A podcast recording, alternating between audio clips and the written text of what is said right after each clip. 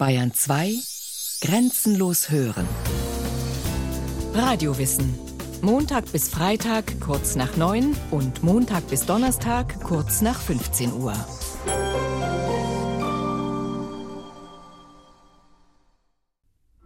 Da ging hin der Zwölfen einer mit Namen Judas Iskariot zu den hohen Priestern und sprach: ihr Sieben, ich will euch verraten. Und sie boten ihm dreißig Silberlinge.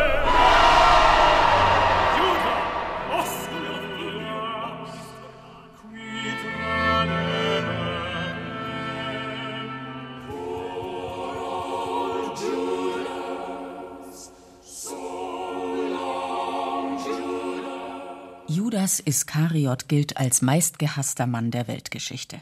Der Verräter des Herrn, jahrhundertelang finstere Randfigur in Karwochenspielen und Passionsoratorien. Als Paradefall menschlicher Verworfenheit unentbehrlich für jede Höllenpredigt. Noch heute beflügelt er Theologen und Literaten zu immer neuen Spekulationen. Ewig irrt Judas durch die Geschichte. Den Interpreten ein unergründliches Rätsel, ein nicht zum Schweigen zu bringender Zeuge der Abgründe im Menschen. Provokant, lästig, peinlich, eine bohrende Frage an Selbstgerechte und Verzweifelte. Der Mensch Judas lässt uns nicht los. Was er getan hat, wühlt uns auf.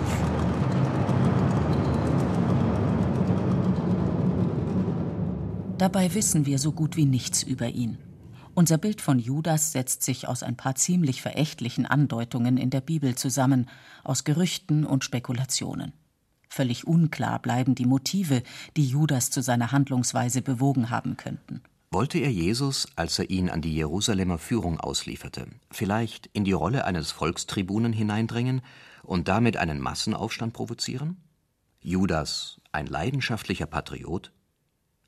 Hat er bei Jesu Verhaftung nur deshalb mitgemischt, damit dieser sich in der Gerichtsverhandlung endlich als politischer Messias erklären und die Leute mitreißen sollte zum Aufruhr gegen die römischen Besatzer? Hat er ihn gar aus Wut verraten? Aus Enttäuschung darüber, dass dieser pazifistische Schwächling nichts mit seiner Revolution zu tun haben wollte? Oder verbirgt sich hinter dem sogenannten Verrat des Judas ganz im Gegenteil die zärtliche Liebe zu seinem Meister? Ließ er sich aus purer Angst um ihn von der Jerusalemer Priesterklicke übertölpeln.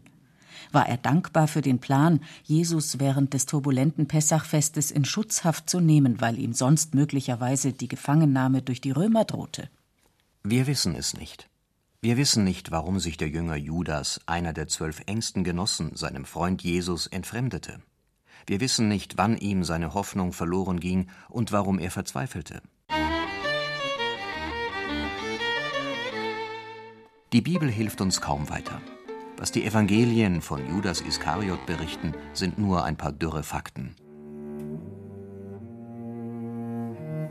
Packend, plastisch, aber bloße Fantasie, wie Luise Rinser 1983 in ihrem Roman Miriam die Rolle des Judas im Kreis der Apostel schilderte, im Freundeskreis Jesu, den sie Jeschua nennt.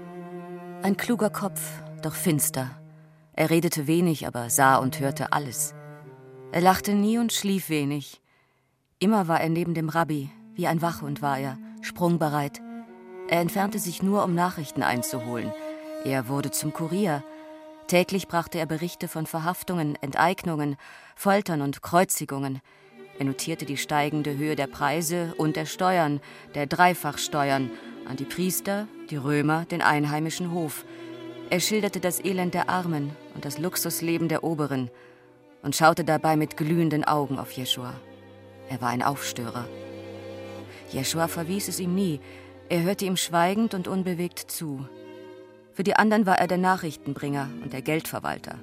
In dieses Amt hat er sich selbst eingesetzt. Ihr müsst doch wissen, wie viel ihr im Beutel habt.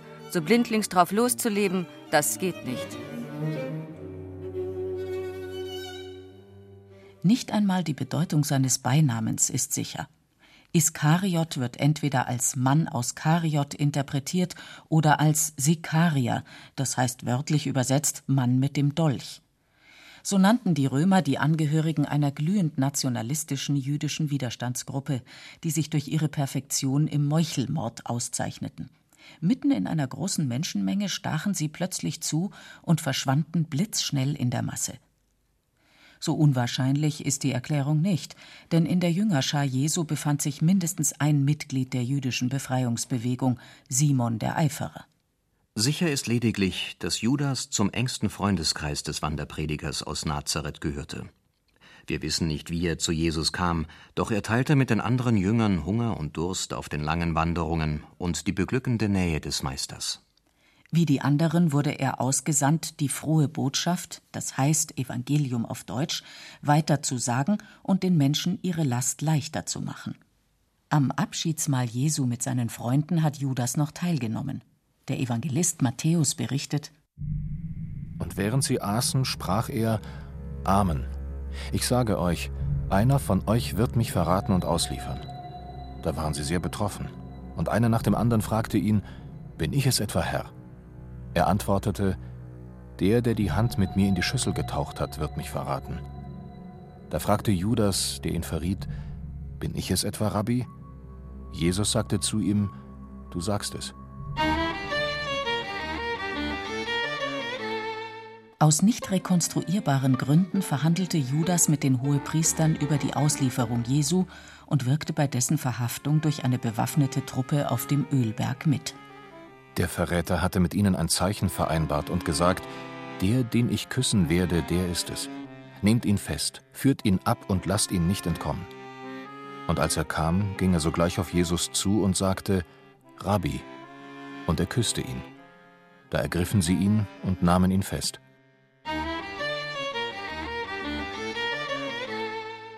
Als Judas aber erfuhr, dass man Jesus zum Tod verurteilt hatte, bereute er sein Handeln, brachte den Priestern sein Honorar zurück und beging Selbstmord. Ich habe gesündigt, ich habe euch einen unschuldigen Menschen ausgeliefert. Sie antworteten, was geht das uns an? Das ist deine Sache. Da warf er die Silberstücke in den Tempel. Dann ging er weg und erhängte sich. Doch hier beginnen bereits unsere Schwierigkeiten. Was nach dem Evangelisten Matthäus ein Selbstmord im Zustand tiefster Verzweiflung war, sieht in der sogenannten Apostelgeschichte des Lukas eher wie ein makabrer Unglücksfall aus. Mit dem Lohn für seine Untat kaufte er sich ein Grundstück.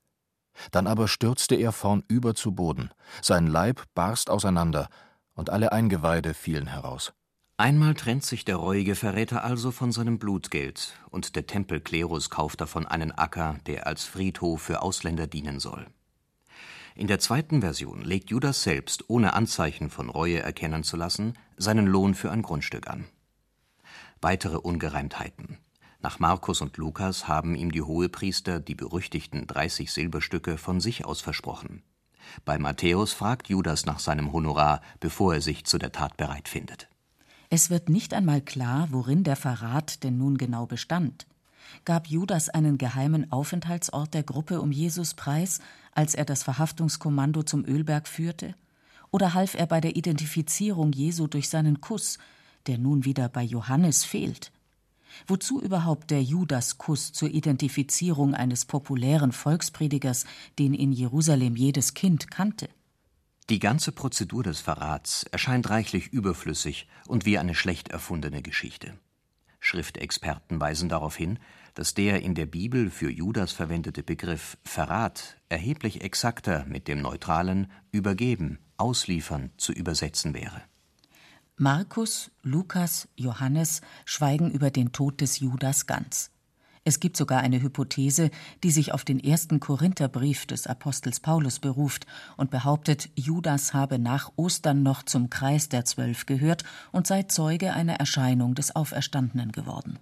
Zu diesen offensichtlichen Widersprüchen in den biblischen Überlieferungen kommt eine durchsichtige Tendenz. Judas wird immer mehr zur finsteren Gegenfigur Jesu stilisiert, zum Teufel in Menschengestalt, zum Sündenbock für alles Versagen gegenüber dem Messias. Ich will ihn euch verraten, und sie boten ihm dreißig Silberlinge. Schon die Kirchenväter malen diesen missratenen Apostel in den schwärzesten Farben. Ein kleinasiatischer Bischof namens Papias berichtet Ende des zweiten Jahrhunderts vom Sterben des Herrenverräters und weidet sich lustvoll an den widerlichen Details. Als herausragendes Beispiel der Gottlosigkeit ging Judas durch diese Welt. Sein Leib war so angeschwollen, dass er da, wo ein Wagen leicht durchfährt, nicht mehr hindurchgehen konnte. Seine Augenlider schwollen so sehr an, sagt man, dass er das Licht überhaupt nicht sah. Sein Schamglied erschien überaus abstoßend und groß.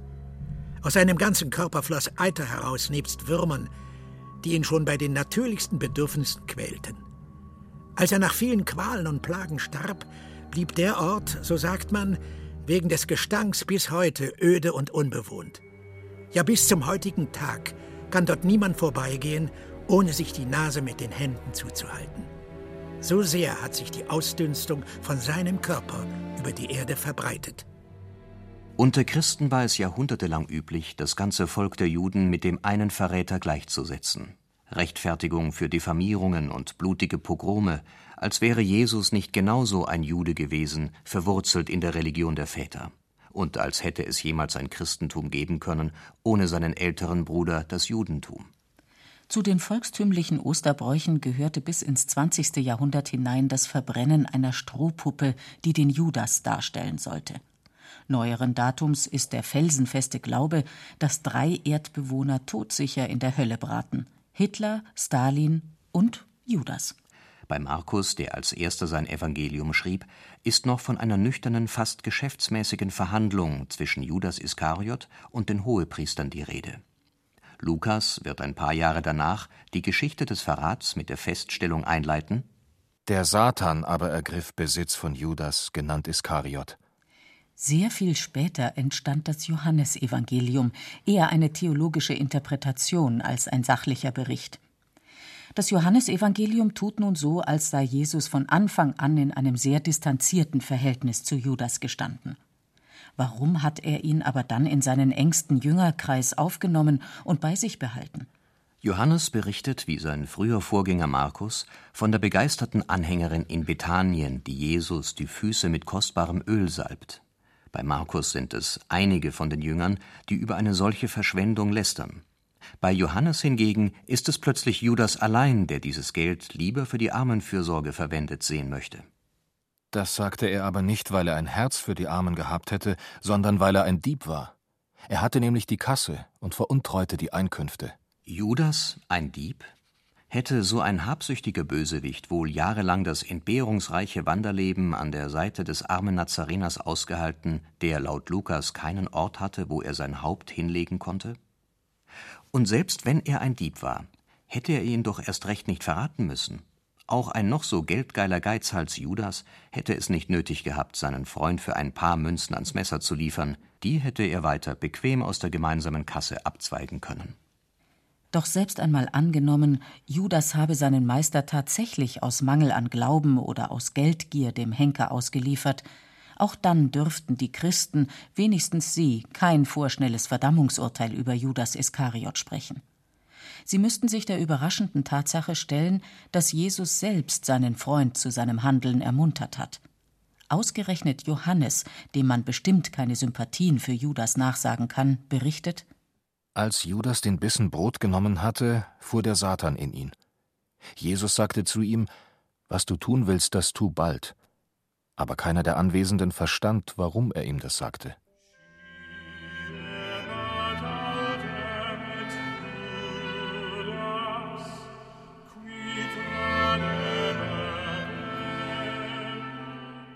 Nach dem Zeugnis der Schrift hat sich Jesus bewusst selbst ausgeliefert. Sein Tod am Kreuz ist nur die selbstverständliche Konsequenz seiner Liebe zu den Menschen und seiner Gegnerschaft zur herrschenden Priesterklicke. Gott hat seinen Sohn nicht als Sühneopfer ans Kreuz geliefert, wie eine Theologie der harten Männer lange Zeit behauptete. Aber akzeptiert hat er dieses Schicksal. Das meint zumindest Paulus, der den Christen in Rom schreibt, Gott hat seinen eigenen Sohn nicht verschont, sondern ihn für uns alle hingegeben. Wie sollte er uns mit ihm nicht alles schenken? Bei der Gefangennahme auf dem Ölberg macht Jesus dem abtrünnigen Freund Judas keinen Vorwurf. Stattdessen klagt er die schwer bewaffnete Schar an, wie gegen einen Räuber seien sie ausgezogen, obwohl man ihn doch täglich im Tempel habe erreichen können. Das alles aber ist geschehen, damit die Schriften der Propheten in Erfüllung gehen. Judas als ausführendes Organ eines göttlichen Plans. Weshalb freuen sich die Christen über die Erlösung und verfluchen den, der sie durch seinen bescheidenen, gewiss schäbigen Beitrag mit ermöglichte? Ein paar Ausnahmen von der Regel gibt es immerhin. Die frühchristliche Sekte der Kainiten verehrte Judas wie einen Heiligen, weil er allein Gottes weisen Plan verstanden habe. Und der Kirchenvater Ambrosius von Mailand, der Lehrer des großen Augustinus, sinnierte über die Berufung des Verräters Auch Judas wird erwählt. Nicht Voreiligkeit, sondern Vorsehung war es. Der Herr wollte verlassen, wollte verraten, wollte von seinem Apostel ausgeliefert werden, damit auch du, vom Freunde verlassen, vom Freunde verraten, es gelassen ertragest, dass dein Urteil sich irrte, dein Wohltun vergeudet war.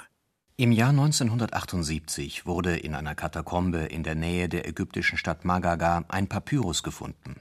Der geheimnisvolle Inhalt ein zwischen 150 und 170 nach Christus entstandenes, von den kirchlichen Leitungsinstanzen nicht in den Kanon der Heiligen Schrift aufgenommenes Evangelium, das Judasevangelium. So genannt, weil Judas hier eine privilegierte Rolle spielt. Jesus belehrt ihn sozusagen privat über das Schicksal der Menschheit und darüber, dass die übrigen Apostel seine Botschaft nicht begriffen haben und an den falschen Gott glauben. Trenne dich von ihnen, und ich werde dir die Geheimnisse des Reiches mitteilen. Das Judas-Evangelium stammt aus den Kreisen der Gnosis. Das ist jene religiöse Bewegung in der Antike, die den Menschen, die Schöpfung, die Materie ziemlich negativ sieht und alles von einer radikalen Vergeistigung erwartet. Der Mensch braucht keine Erlösung, sondern Erkenntnis. Am besten Geheimwissen, das sich auf eine Gruppe von Auserwählten beschränkt. Das ist der Hintergrund des Judas-Evangeliums, zusammen mit beißender Kritik an der Institution Kirche, die dieses Geheimwissen nicht besitzt und einen falschen Gott verehrt. Von solch groß angekündigten Neuentdeckungen lässt sich eine Rehabilitierung des Judas also nicht unbedingt erwarten. Doch längst hat auf breiter Front das Fragen begonnen, ist leise Selbstkritik an die Stelle der Sündenbockmechanismen getreten. Kardinal Roger Etchegaray, der Vatikan schickte ihn als Vermittler nach Sarajevo, nach Mosambik, in den Irak. Dieser Kardinal Etchegaray hat dem Judas einen fast zärtlichen Brief geschrieben. Er fragt ihn: Sag mir, bist du vielleicht unabwendbar zu einem Zahnrad in der Maschinerie Erlösung geworden, als du die Worte hörtest: Was du tun willst, das tu bald? Sag mir, Judas, bist du wirklich verloren?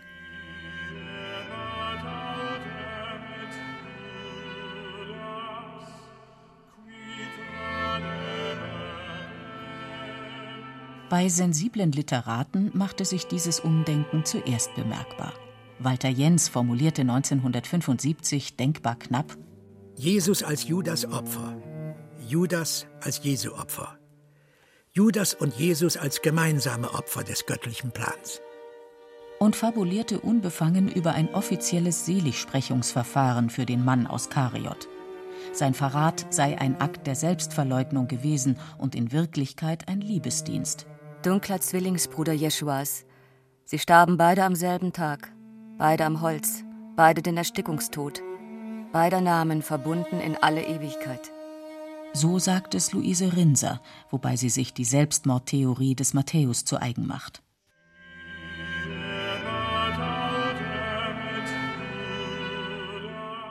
Bist du nicht vor allem zum Opfer deiner Vereinsamung geworden? fragt der für einen Kirchenfürsten ungewöhnlich einfühlsame Kardinal Etchegaray in seinem Brief an Judas. Warum nur armer Judas? Hast du in deiner eisigen Einsamkeit nicht das letzte Wort nachklingen lassen, das Jesus an dich gerichtet hatte? Das vertrauensvolle Wort des ersten Tages, das herzergreifende Wort, das die Dunkelheit deiner Verzweiflung hätte zerreißen können. Mein Freund. Hörst du dieses Wort noch? Mein Freund? Du wolltest dich von deinem eigenen Leben losreißen und hast dich an einem Baum erhängt. Wusstest du nicht, dass du, in Gottes Hände fallend, zur Beute seiner unendlichen Liebe würdest.